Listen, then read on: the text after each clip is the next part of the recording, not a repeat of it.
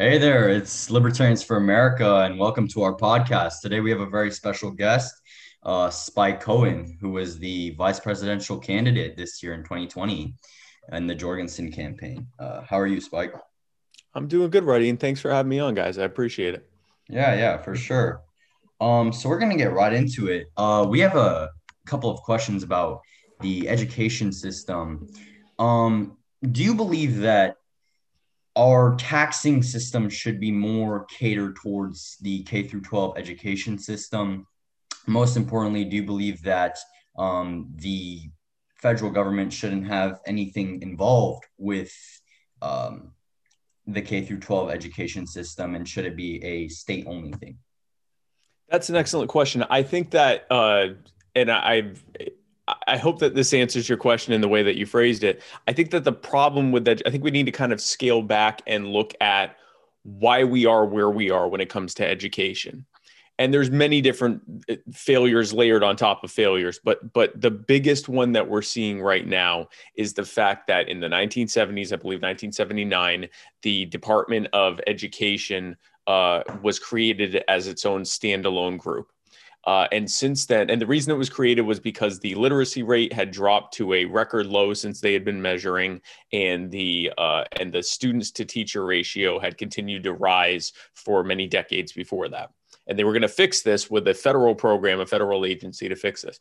Uh, in the last, uh, during that near what, just over 40 years that they've existed, like almost 42 years that they've existed, they have spent adjusted for inflation, well over three trillion dollars, and nearly uh, in today's money, and and pr- closer to four trillion dollars.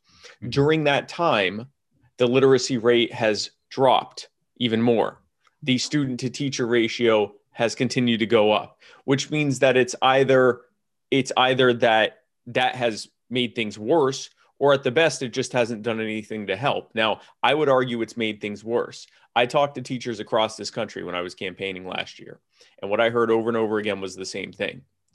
And not just teachers, I heard from uh, uh, t- parents, I heard from um, uh, uh PTA board, uh, members, uh, school board members, and, and I heard the same thing over and over again we are powerless to do anything in our schools that will be effective because if it doesn't comply with federal regulations, we're not allowed to do it. The federal government forces us to uh, have this system that's basically based on testing, Scantron. Everything is Scantron. Everything is testing. It's not about learning so much as learning how to pass the test. Now, if you are someone who is geared towards learning how to pass the test, it still doesn't serve you you're not really learning anything but you at least can can work your way through that system. If you're like a lot of students that aren't geared that way need to have that hands-on experience you're going to get left behind. You know th- this was called the, the most recent or one of the more recent uh, add-ons to federal uh, education was the no child left behind bill. Well it should be called the increasing number of children left behind bill because that's what's happening. Every single class there's a higher rate of students that are either failing or dropping out, or this is the big one being labeled special needs or some other category that exempts them from the testing. So now those kids are put in special needs classes, which were designed for a very small a handful of students who have actual special needs, people with very severe high autism, people with uh, you know uh, um, uh, uh, brain defects, genetic disorders, and things like that, who who legitimately need to be in that in that much smaller class size with teachers who are specially trained to deal in a one-on-one basis with people that have those very high needs. So now you flood that class with a bunch of kids that aren't actually special needs; they just aren't Scantron on babies. And so they come into these classes and they overwhelm the teachers who are not used to these large class sizes. A lot of those kids are dealing with you know feelings of inadequacy and feelings of of you know feelings of, of vulnerability and feelings of insecurity because now they're in this type of a class and and you know they never felt like there was anything like that wrong with them there's often bullying that happens in there now the teachers are unable to deal with it because this is not what they were specialized in and so now both the students that shouldn't be in those classes and the students who should be in those classes aren't being served. And of course the kids that are, are still in the in the other classes that are doing the test they truly aren't being served either. Why did this happen? Because when you centralize something really anything but in this case we're talking about education. When you centralize something like education into the hands of a relative handful of people in Washington, D.C., it leads to harmful and abusive and inequitable outcomes because, at best, even if every single politician in DC had you as a student and and and and really just the country's best interest at heart, at heart when it comes to uh, education, they couldn't possibly know what you and your schools and your community need when it comes to education as well as you could. And if all they're doing is taking money out of your community in taxation and in debt and spending and so forth, if they're taking all that money out and if they're imposing all these restrictions on you so that you can't uh, innovate and create solutions that don't comply with their regulations, so you're having to be forced to use theirs, if they rob you of all that power, of all that freedom, and of course of all that money, it's going to lead to worse outcomes, even if they had your best interests at heart. Well, they don't have your best interests at heart. Exactly. We know that the kind of people that are attracted to having that kind of power and growing and centralizing that kind of power are the last people you would want deciding what your schools or your police departments or anything else would look like for that matter. Right, but we're talking again, we're talking about schools. We don't want them. Those are the last people we would want they impose things in order to be able to make things worse so that they can grandstand on the fact that things are worse and demand more money. They they can pad the pockets of the cronies who put them in office through all these education spending plans that is really just a sop a slush fund for the people who spent millions of dollars to get them in office in exchange for billions of dollars in bailouts and contracts. That's what's happened to our education system. My idea is this. Dismantle all of that and for that matter, probably dismantle it at the state level too. Your governor doesn't know as well as your school board and your parents and your teachers and you know what your schools should look like. Why Man. should it be handled? Why should it be centralized that? I mean, that would be better than what we have now, but why should it even be centralized there? Why not allow for there to be community based schooling where all of your money for schooling is kept in your community, where all of the power and decision making ability is reserved and put in the hands of the people who actually know what your school should look like, what the unique challenges are in your schooling system, what are the things that need to be done in order to be able to fix it, so that when your teachers and your and your and your um parents and the school board members and you know at pta meetings and, and at school board meetings when they get together and say hey here's what needs to be done with education they're not having to worry about what the governor or the freaking state re- uh, legislature or the congress or president think about it because who the hell cares what they think about it it's none of their business they didn't go to they're, they're not in that school they're they're exactly. not the ones having to deal with that. Exactly. Let you have the power, let you have the money, let you have the freedom to be able to fix this. I mean, I totally agree with you. I think that it should be a county-based um, system. Um, you know, we're gonna have an actual interview with um, Larry Sharpe, and I saw his thing on the yeah. Joe Rogan podcast, and he said, "Let me name all the times that centralized uh, power has worked." And he said, "All right, quick list: none, no time yep. has it ever worked." And I totally agree with that. I mean, you know, you, you mentioned that nearly four trillion dollars have been put into the public education system since what 1979. that's and that's that's, that's, just at the federal level. That doesn't include state insane. spending on schools. Oh, yeah. It's insane the amount of money that's been spent on education. Our problem is not spending on education. We spend more money than any other country on earth. The reason we have bad outcomes is because we have a bad system. Exactly. And our, our politicians, our bureaucrats are literally getting paid um, who knows how much money by these um, massive corporations. Actually, um, Dr. Umar Johnson, I watched one of his interviews and he mentioned that ADHD in America was has always been misdiagnosed, right?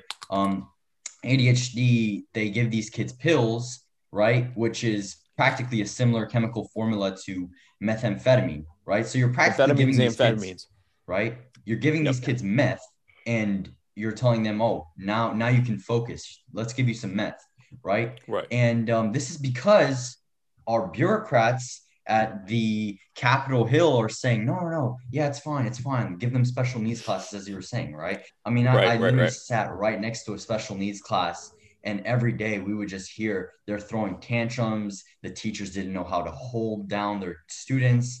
Um, no one was specialized in there. It, it was just a total conundrum, and because really? they're on meth, they're exactly. on amphetamines. Now, I, I do want to be clear about one thing. If someone legitimately has ADHD, typically, but not always, but typically or, or very often, uh, amphetamines and what are usually uppers for other people actually have a calming effect to them. So it's so uh, um, uh, I forget the, the the brand name, but but basically amphetamine salts can work for people that legitimately have ADHD. Now there are some forms of ADHD where it doesn't work, but here's the problem: they're incentivizing the schools to label as many people Yeah, as possible. Thousands of dollars.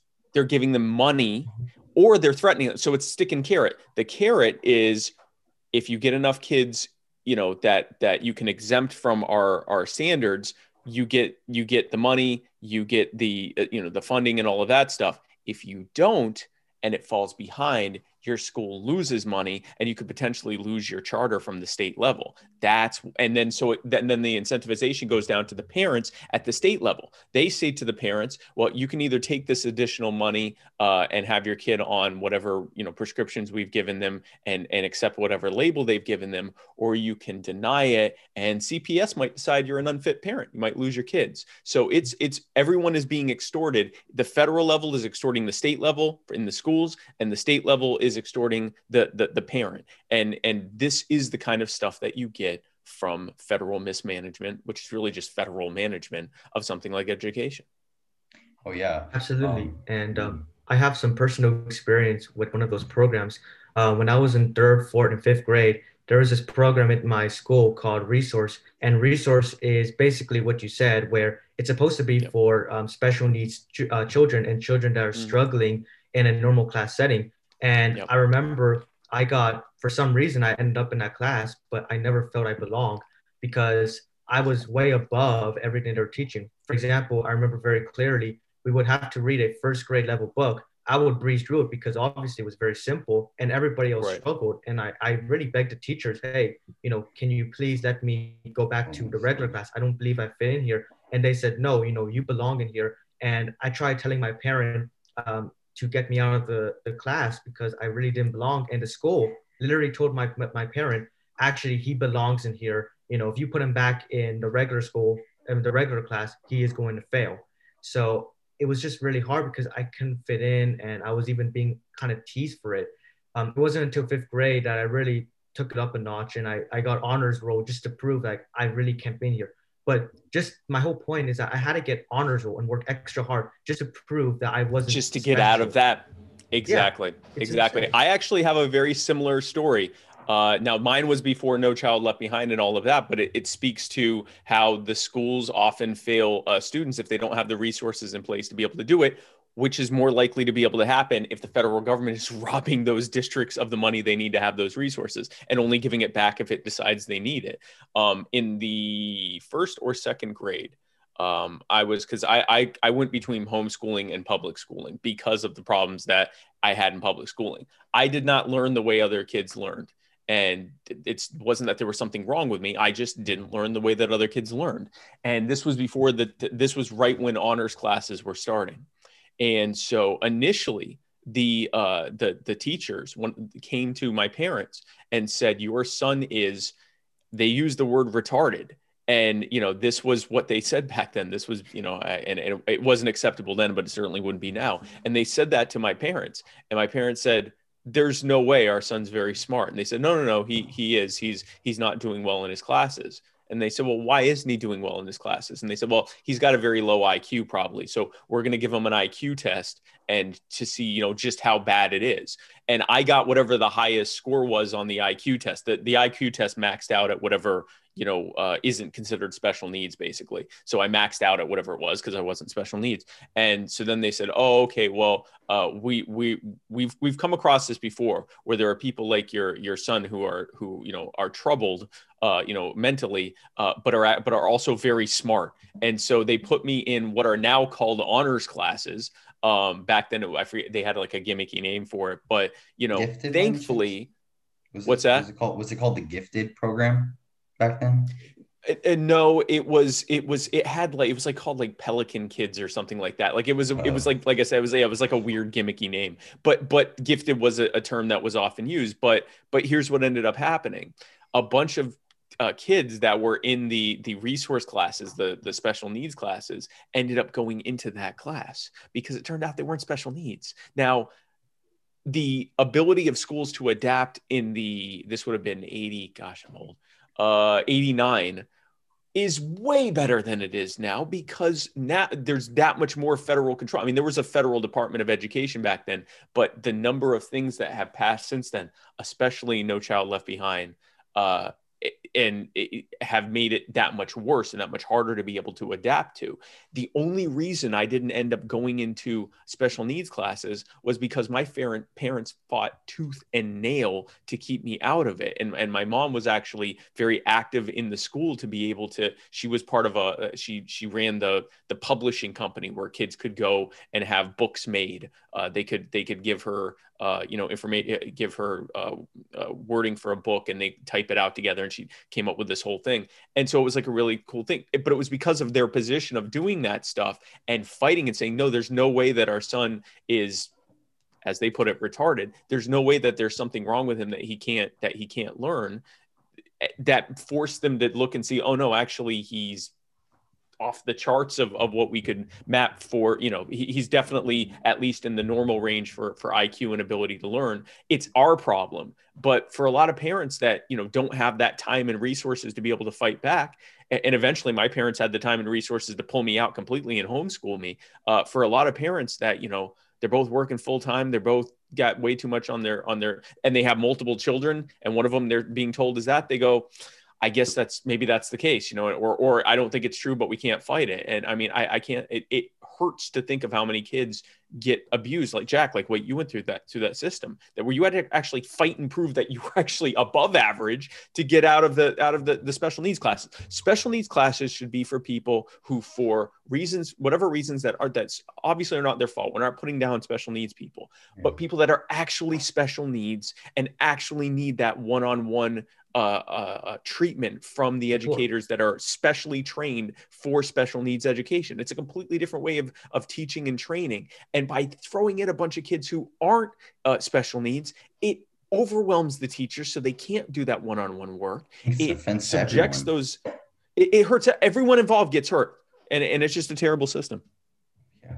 Oh yeah. I mean, um, so that was gonna actually lead me into my next question, which was sure what are your thoughts on, you know, right now we see there's this really big trend of the BLM movement. And, and so what are your thoughts on federal government? Now, a lot of people are coming up with this idea that, you know, in the south side of Chicago, Englewood area, East Oakland, um, just to name a few, that mm-hmm. we should start allocating more funds towards their school districts, um, towards these school districts, so that we can um, uplift uh, certain communities and basically um, kill what is quote unquote you know known now as white privilege and now we can level the playing field out if you want to ruin school districts in underserved communities, the last thing you want to do is have more federal government involvement because whatever money that they throw into it is going to be assigned to additional centralized control. So for every dollar that is gained from the federal government, first of all, it's also a dollar that's being taken out of everyone too because they got to get that money has to come from somewhere. But but even in that immediate moment, every dollar that comes in is more than offset by the loss of the ability to make decisions based on what that school needs. The reason schools are failing in in lower income areas, like you know, you mentioned East Oakland, South Side of Chicago, um, uh, certain parts of South Carolina where I live, uh, certain parts of really certain parts of every state. The, the reason that that's happening in low income areas is because the students are being segregated by zip code or by school district, and they're not being allowed to look for schools that can serve them better. And so, if they aren't able to push out the kind of uh, tax receipts for that state that they want, they don't get the kind of resources that they need. And they're robbed of the ability to be able to innovate with what they have to be able to make better solutions. So instead, they have the same top down, one size fits all solution imposed on them that everyone else is, and they're getting less money. They're having the money taken away, but they're getting less money back. So, and the, and the, and the kids that could, that could, that could do better, really all of them are segregated into that bad school district. I mean, there was a, there was a situation of a woman in Illinois where she was sentenced to prison uh, for uh, saying that she lived in a different school, um, zip code, giving the wrong address because she wanted her kid to get out of this terrible school where the the uh, the uh, graduation rate was like seven percent or some absurd thing like that. Like I mean, it was it was it was single digits. I don't remember what the exact number was, but it was under ten percent. And she wanted her kid to have a better shot. She ended up in jail for it, uh, and and I, and I'm probably losing her child as well. This is what happens when you have the government involved. I, I actually mentioned East Oakland. I was in Oakland on my campaign event, and I had someone come up to me uh, during the campaign because at every event I did, I'd give like a five ten minute speech. I'm not a, I don't like speeches. I like answering questions. And so I'd give like a five ten minute speech and then I'd spend like an hour doing Q&A. I try to answer at least 10 questions if I could, however many questions I could answer from the audience. And then usually while I'm doing selfies and stuff afterwards, people would ask me questions and I give a, a shorter version of an answer. But one of the people that came up uh, lived in Oakland and he said he was talking about the fact that their schools weren't allowing uh, Black History Month teaching out or Black History teaching outside of February. They were basically being given by the guidance by the state and the federal government that teaching about their history, because I mean, in that area, it was 90 plus percent black uh, was not allowed that it was you know you can do this in february but you know you're going to have to use the standard curriculum the rest of the time and he was asking me you know what can what can i do he was asking me you know what can i do uh, to be able to allow him to do it. And I said, well, you've already seen what happens when someone that you send to the White House decides what your schooling looks like. Decisions are made for your schooling by people who don't care about you. At best, they are apathetic to your situation. Our plan is to give you back everything all of the money that's being taken out of your community, all of the power and decision making ability that's being taken out of your community. So your school can look the way you want it to. And where you don't have teachers' unions imposing upon you that this school has to remain open, even if it sucks and it doesn't matter how much money is happening is is is going into it. It's a failed school system. And you should be able to take your money somewhere else and go to and it, and it can be a public school, private school, charter school, whatever, but to another school so that you can actually get education that you would want for your children so that they don't have to be mired in poverty the same way you are. And of course there's many other problems too. We have to look at the occupational licensing laws that are basically a regressive tax on entrepreneurs who are below a certain income level who want to be able to try to grow out of poverty. We can talk about um, we can talk about you know how taxation is inherently regressive because it's the end consumer that pays the tax. We can talk about a lot of things that lead to uh, institutional and generational poverty uh, and and and there's there's many aspects to that the, the war on drugs. There's there's many many aspects to that. But specific to education the more involved the federal government is the worse it's going to be the the absolute last thing that those communities need even with the additional money that comes with it is going to be that. It will make things far far worse and it will continue the the trope or the narrative that oh well these people can't do anything for themselves. Look at this. They're getting all this extra money and their schools are still failing. You know why that is? Exactly. That's what leads to this kind of stuff. It makes everything worse. Oh yeah. I mean um i think that the at the end of the day the number one result that we see from this is why are we even trusting government? Um, why are we trust like literally? Why are we trusting federal government to treat a six year old's mind and educate a six year old's mind?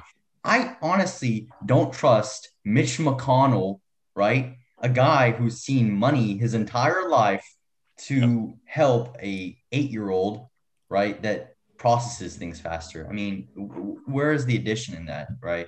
It's like one plus one equals 10. Exactly. I don't trust Mitch McConnell to tell me what the weather is outside. Like, I mean, uh, let, let, we are talking, I mean, look at the kind of people that are in office right now. There is no, even the ones that you, that might be more likely to say things that we agree with. So if I had to pick politicians that are in office that, you know, occasionally say things I agree with, um, Rand Paul, uh, Thomas Massie. um, occasionally AOC and Ilhan Omar when it comes to things like uh, criminal justice reform, the war on drugs, and things like that. There, there, there, there, are things they say that I agree with. Is there a single one of them that I would trust to do the right thing if push comes to shove? No. First of all, I don't know them. And that's a big part of this. I much more trust people in my community to make these decisions if for no other reason than I can go talk to them and get their opinion and give my opinion and try to have some feedback there. and talk with other people in my immediate local area to be able to make these kinds of decisions. It's not to say that I don't like people outside of my area. It's just to say that it's impossible for me to be able to keep in constant contact with everyone outside of my area. So if we know that, if we know that things work better when they're more decentralized, then that lends itself to looking at why that is. Libertarians believe in a concept called self ownership or personal autonomy. And basically what that means, and this is the very basics of it, and it goes back to why we why we don't trust federal politicians. Here, here's the basics of it. We believe that you own yourself or you have autonomy over yourself. Some people don't like the idea of owning yourself because you know it's like having a deed or whatever. So well, personal autonomy, self-ownership, whatever. No one else has a greater claim to you than you. That's inherent. Because of that, you own your life, you own your body, you own your thoughts you own your your actions you own your uh, your words and you have responsibility for that as well. You own your labor. So you no one can make you do something against your will. No one can make you work against your will. That's why slavery is wrong. It's a violation of your your inherent uh, autonomy and ability to be able to make that decision. You uh, you own your labor. So if you own your labor then you own the product of your labor which is your property your property is every bit as much owned by you because it is an extension of your labor, the product of your labor, as your own body and life are. This is where the concept of property rights comes from. And from that comes what we call the non aggression principle, which is basically I can't hurt you, you can't hurt me. We should respect each other's ownership and each other's property. So we should respect our lives, our rights, and our property. And we should also have ours respected as well. The only thing we actually owe one another are obligated to give one another is non aggression, to not aggress upon each other. Now, the things that we have, right? We can work together in cooperation. We can trade those things. We can keep those things for ourselves. We can sell those things. We can merge these things together to make new things. We can do whatever we want with them because they're ours and we can make that voluntary decision with others, right? This is stuff we're taught as kids. Don't hurt people. Don't take their things. Don't try to, you know, force someone into something. Uh, don't touch someone where they don't want to be touched. Don't take something from someone. Like these are basic stuff that we teach yeah. kids, right? That's yeah. them. That's their body. Respect that. It's consent culture government is one giant act of aggression against your self ownership. They impose rules upon you without your consent. They take from you. They take from your your your uh, your your money. They take from your uh, your rights. They take from your property whenever they want to. Um, they tell you that you have a say in it, but really you just have one stake of many. And if you if you don't win, if your side doesn't win, then you have something imposed upon you that you didn't consent to. Um, this system is one giant act of aggression. Now, libertarians believe that this aggression is wrong because of the things we said that, you know, you shouldn't hurt people, shouldn't take their stuff, but it also doesn't work. If I can take from the two of you and everyone who, who watches or listens to this whenever I want to, I don't have to prove that I've given you any value because I didn't have to get the same way that you go to the to you choose a store or a restaurant or wherever you buy something from because you've decided that they have the value that you want. I don't have to do that because you're not deciding to give it to me. I'm taking it from you. So I don't have to provide you with any value. And I don't have to be a good steward of what I have. I don't have to make good decisions with what I have because I can just take more from you whenever I want to. And after enough time, you don't have to be a good steward with what you have because you know that I'm I could come and take it from you at any moment. And if we look at all the harmful and abusive and inequitable outcomes that come in our society, they are largely as a result of a system that has been imposed upon us where a small handful of people take from us and impose upon us and aggress upon us whenever they see fit. This centralization of power, this robbing of individuals of your self ownership and your power and your freedom to make decisions and your property and your money and your ability to be able to thrive and work with others in a voluntary way and come up with solutions that work for you. Not only is it wrong from a, a moral or, or, or ethical standpoint, it's wrong from the standpoint of it doesn't work. And so, what libertarians believe is that both the more right thing to do, the moral thing to do, and the correct thing to do, the thing that makes most sense, is to dismantle all of that and to decentralize that power as much as possible and to put as much of that power that was stolen from you and that money and that freedom that was stolen from you and put it back in your hands where it always belonged. Oh, yeah. All right. Well, that was Spike Cohen for you guys today. Um, and I'm I mean, sorry, I was ranting. So if you oh, have no, one more no, question, no, I can take it. I apologize. Um, no, no, we usually run around 30 minutes because Okay, cool, cool, yeah, cool. because you know we're teens, so it's like most of our audience are actually teens. So then we have to, You got them for about 30 minutes. Yeah, okay, Yeah, no problem. yeah. So I mean, Well, thanks for having me on. have- yeah. Do you have any other questions for us, or like anything that you would like to hear? Or, um, No, you my, know, my phone started talking to me. Uh, but I, I, I do, I, I just want to thank you for being on the show eh, or, or having me on the, I, I have my own show, so I'm used to thanking people for being on my show. I'd like to thank you for having me on your show. oh yeah, Um, and I guess the question I would have for the two of you, because you're both, you're 17, 16. 16, 17? 16. Okay, 16 years old. My question for you is this What is the biggest thing that the, and, and you can answer, obviously, you're both individuals. What is the biggest thing that each of you thinks is the, like, the biggest thing that needs to be addressed right now in, in government and society in general? Oh yeah, uh, I'll go first. I think the number one thing that we need to address is uh, globalism and interventionism. Um, I think it's ridiculous that our government is spending billions of billions of dollars on a defense budget um, to just have empty graveyards of basically F 13 fighter jets, right? F 32 fighter jets. Like, what is the point in this? Yeah. Um, what is the point that we are right now just so aggressive and always, you know, taking a, I, I- honestly, I, it looks like we're taking a Napoleon approach to everything, right? We're, we're the big bad guy in, in the world and, and we have to fight everyone and we have to gain global dominance. Where is Mhm. the true American value and morals that our founding fathers set for it to serve the people? I, I, it's all it's lost that. I mean, it's literally not serving anyone. Uh, it's just serving the few bureaucrats, and for what? For the name of global dominance, which will inevitably collapse. Of course. That's the I was waiting for you for that I was waiting to say that and you're right. It always collapses. It is this this this uh poisoned uh chalice that people want to have. Global dominant. All it does is just make you vulnerable.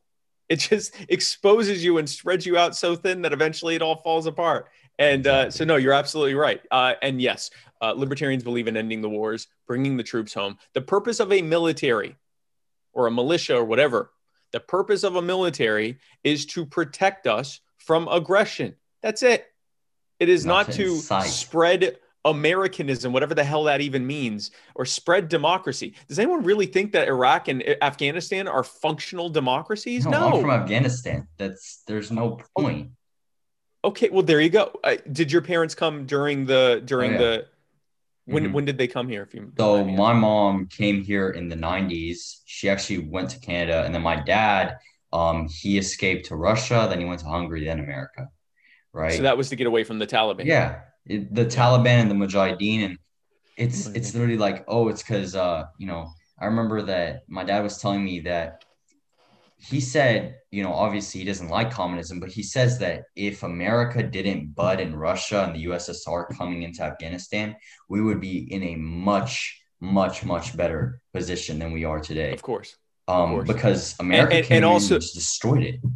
and also the communists wouldn't have won and that's the one thing that the what, what the us involvement did was make that more bloody for russia and and also it, it made it happen faster but it also put the mujahideen in charge and it Oh, yeah. created the basis for the taliban and later al-qaeda um, and I mean, you know, and there's a long history of this. We Yeah, we yeah. create every boogeyman that we end up having to fight, and create a new boogeyman to fight that boogeyman. I I can't even imagine what's being created right now by the U.S. government to fight ISIS. Uh, but I'm sure we'll have to fight them in a few years. Um, but yes, no, it's it, you know uh, uh, to to no, I'm glad you're here. I mean, I'm, I'm certainly glad you're here. But the Yeah. fact that you had to be here because your parents had to flee your homeland because it was destabilized by the US government because we treat the rest of the world, or should, we, we are robbed so that our government and their cronies can treat the rest of the world like a giant chessboard. It's, it's, it's atrocious. I'm glad that your parents survived it.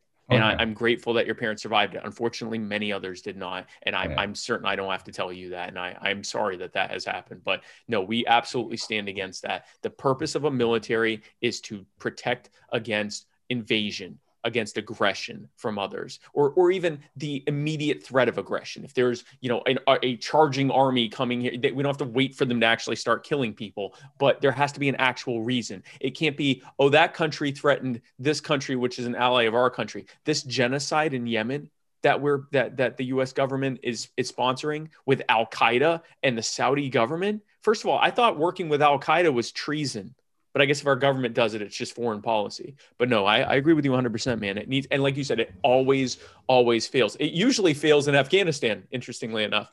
Um, yeah, but that's a whole other subject. Um, and, and Jack, what was your, what, what, what's your, the biggest thing you think we're facing right now?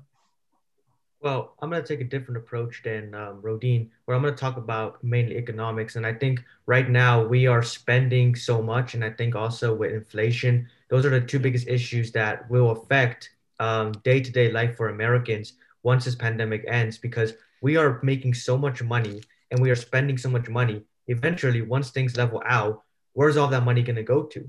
Right? It's going to cause hyperinflation. And yep. I know most of the problems that we that we talk about, they don't necessarily affect day to day life, but this will actually rise in price you know, all of a sudden businesses are going to shut down. You know, we could have another recession. And I think that's the biggest problem we're facing that everybody's ignoring. And quite frankly, neither party is taking accountability. Neither party is saying, hey, we have to stop this.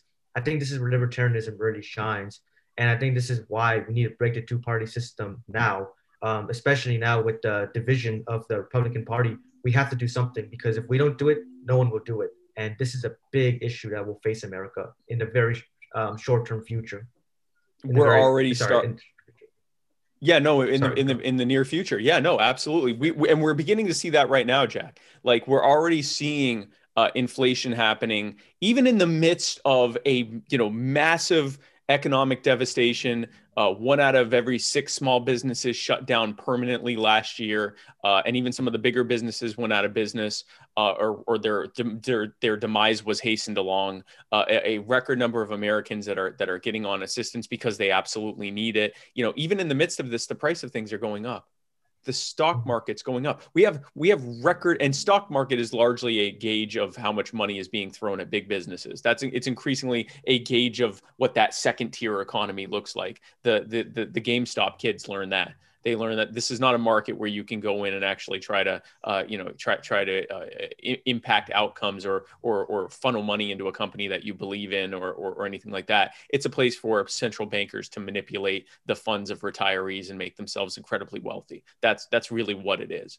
Um, it's it's a monopoly game, and, and the rest of us get largely screwed out of most of the money. Uh, but so you know, even in the midst of that, we have a situation where we're at you know record levels of poverty in our time, in, in, in since I've been alive, certainly. And yet the stock market's at an all-time high. Well, how is that? Because of inflation, because they've thrown so much money. And, and, so inflation, we always call inflation the we we assign, we we label inflation the increase in the cost of living. That's not what inflation is. Inflation is inflation of the monetary supply. The increase of the cost of living is the symptom of inflation we're experiencing the inflation right now with these record high stock prices and all of that stuff. And we're already beginning to see the increase in the cost of living happening. I mean, there's always a steady increase in the cost of living, but we're starting to see that bell curve where it's really starting to go up with hyperinflation. With, with we've already had the hyperinflation, and it has no sign of stopping. They're about to pass another mega trillion dollar stimulus bill. There's talk about UBI, which should just be a permanent stimulus bill. And anyone who thinks UBI isn't also going to have trillions of dollars being permanently given every every few months to major corporations, I would submit every single bill that's ever made it through Congress in the last 20 years. That's just not how it works. Um, and so, you know, this is going to lead to horrible, horrible outcomes. And you're right, Republicans and Democrats, they kick the can down the road uh, because the main purpose for Republicans is to get into office so that they can pay back the cronies who bought and paid for them to be in office. That's the whole purpose of, of, of, what their, their good cop, bad cop routine is. The, the Republicans play to their base they play good cop to their base and then they pay, play bad cop to the other base the democrats play good cop to their base and they pay, play bad cop to the other base and the reason that they do the good cop bad cop is so that even if you don't like the republicans man, those Democrats are, are worse. I'm going to vote Republican. And the Democrats, even though they don't like their, their politicians, they go, Yeah, but you know what? Those Republicans are terrible. And then they vote for them.